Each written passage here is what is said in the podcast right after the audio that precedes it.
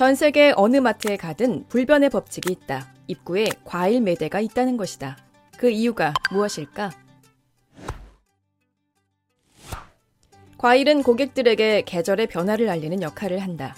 과일을 보며 사람들은 시간의 변화를 느끼고 무언가를 사야 할 것 같은 기분에 사로잡힌다. 실제로 마트 입구에 봄철 딸기가 있으면 원피스 매출이 상승한다. 딸기를 보면서 봄이 왔구나, 나들이 가볼까 생각하며 계획에 없었던 원피스를 구매하는 것이다. 이렇게 시각적 요소는 판단과 결정에 가장 큰 영향을 미친다. 시각적 요소 중 가장 영향력이 큰 것은 색상이다. 한국인의 국민 숟가락으로 불리는 핑크색 스푼. 이 스푼을 보면 자동적으로 베스킨라빈스가 떠오른다. 이것이 바로 색상이 지닌 힘이다. 소비자에게 제품과 기업을 각인시키기 위해서는 색상으로 신호를 보내야 한다. 첫째, 주제 색상을 반복해서 보여준다. 베스킨라빈스의 핑크색은 왜 유독 강렬하게 기억될까? 베스킨라빈스에서는 주제 색상을 다양한 곳에서 반복인 듯 아닌 듯 자연스럽게 보여준다. 주제 색상을 기억하게 하는 원칙은 3번 이상 반복해서 사용하는 것이다. 시각적으로 자주 노출되면 색상의 잔상이 뇌에 남는다. 동일 공간, 동일 시간에 시선이 머무는 곳 중 3군데에서 주제 색상을 반복해서 보여주자.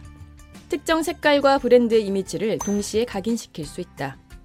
우리가 스타벅스를 초록색, 이디야를 파란색, 이마트를 노란색으로 기억하는 건 역시 주제 색상에 반복적으로 노출되었기 때문이다. 그렇다면 어떤 색상이든 무조건 3번 반복해서 보여주기만 하면 될까? 그렇지 않다. 둘째, 황금 비율로 강렬하게 각인시킨다. 주제 색상을 사용할 때는 주제 색상을 받쳐주는 색상들과 함께 사용하면 효과적이다. 이때 색상의 비율이 중요하다. 스타벅스 매장에 초록색이 얼마나 사용됐을까? 스타벅스를 떠올리면 초록색이 전부일 것 같은데 알고 보면 5%밖에 되지 않는다. 사람들은 95%의 나머지 색상보다 5%의 초록색을 더 강렬하게 기억한 것이다. 이것이 비율의 마법이다. 공간에 사용되는 색상은 3가지로 나눌 수 있다. 바탕이 되는 기본 색상, 주제 색상을 돋보이게 하는 보조 색상, 시선을 사로잡는 주제 색상이다.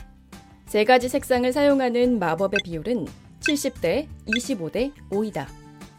사람들은 이런 비율로 배색 된 공간을 볼 때 모든 것이 잘 어우러져 있다고 느끼며 주제 색상을 더 강렬하게 기억한다. 이마트 역시 기본 색상은 흰색이 70%, 보조 색상인 검은색이 25%, 주제 색상인 노란색이 5%를 차지한다. 3가지 색상을 70대 25대 5로 조합하는 법칙은 인테리어, 그래픽, 패션, 웹 디자인 등 다양한 분야에 적용할 수 있다. 셋째, 색상은 시간과 무게까지 움직인다. 예식장이나 시상식에서 바닥에 빨간색 카펫을 까는 이유는 무엇일까? 빨간색이 축하와 기념을 의미하기도 하지만 시간을 길게 느끼도록 하는 효과가 있기 때문이다. 빨간색의 영향으로 식을 충실히 치르고 있다는 인상을 준다. 같은 원리로 빨간색을 이용하면 가게 손님의 회전율도 높아진다. 똑같이 1시간을 앉아 있어도 더 길게 앉아 있었다는 생각이 들게 하기 때문이다. 한편 무게감에 영향을 미치는 건 명도다. 명도가 낮은 색은 무거워 보이고 명도가 높은 색은 가벼워 보인다. 상품을 진열할 때 비슷한 크기라면 밝은 색을 위쪽으로, 어두운 색을 아래쪽으로 진열해야 한다. 그래야 안정감이 있을 뿐 아니라 고객의 시선도 자연스럽게 위에서 아래로 쭉 훑어보게 할 수 있다. 넥타이나 액세서리처럼 부피는 작지만 고가의 물건일 경우 어두운 색의 쇼핑백을 사용하는 이유는 흰색보다 검은색이 약 2배 정도 더 무겁게 느껴지기 때문이다. 재미있는 사실은 색의 효과는 눈에 보이지 않을 때도 발휘된다는 것이다. 붉은색 속옷과 파란색 속옷을 입은 날의 기분이 다르다. 사람들은 강렬한 색깔의 속옷을 입으면 더 활동적이고 더 적극적이 되는 경향이 있다. 고객에게 말을 걸지 않아도 이미지로 설득할 수 있는 힘. 이것이 좋아 보이는 것들의 비밀이다. 보는 순간 사고 싶게 만드는 10가지 법칙. THE NEW 좋아 보이는 것들의 비밀. 이 콘텐츠가 도움이 되었다면 구독과 좋아요를 눌러주세요.